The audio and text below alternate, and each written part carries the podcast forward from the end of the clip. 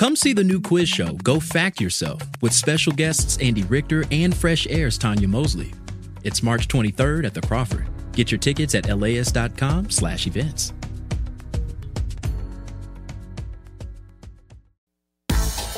What's the difference between the Baltimore World Trade Center and New York's One World Tower?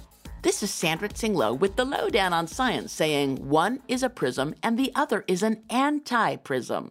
3D prisms have two parallel shapes connected with rectangles. Think cereal box or a typical high rise. Anti prisms have a novel twist. They use alternating triangles for their side faces instead. One points up, one points down.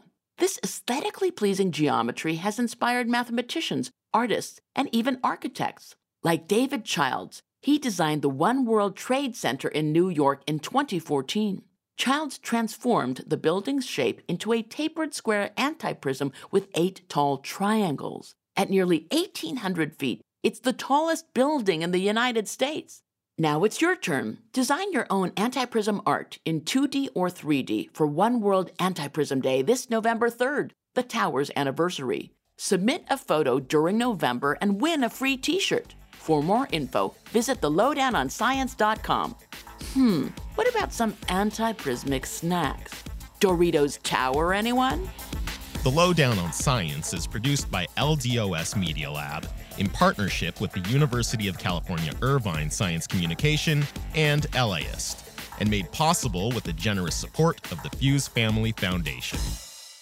Hey, it's Brian, the host of the How to LA podcast. How about we go to the movies? Join us for a 10 part series, Revival House, and discover the magic of LA's indie theaters. Who knows? You might meet someone.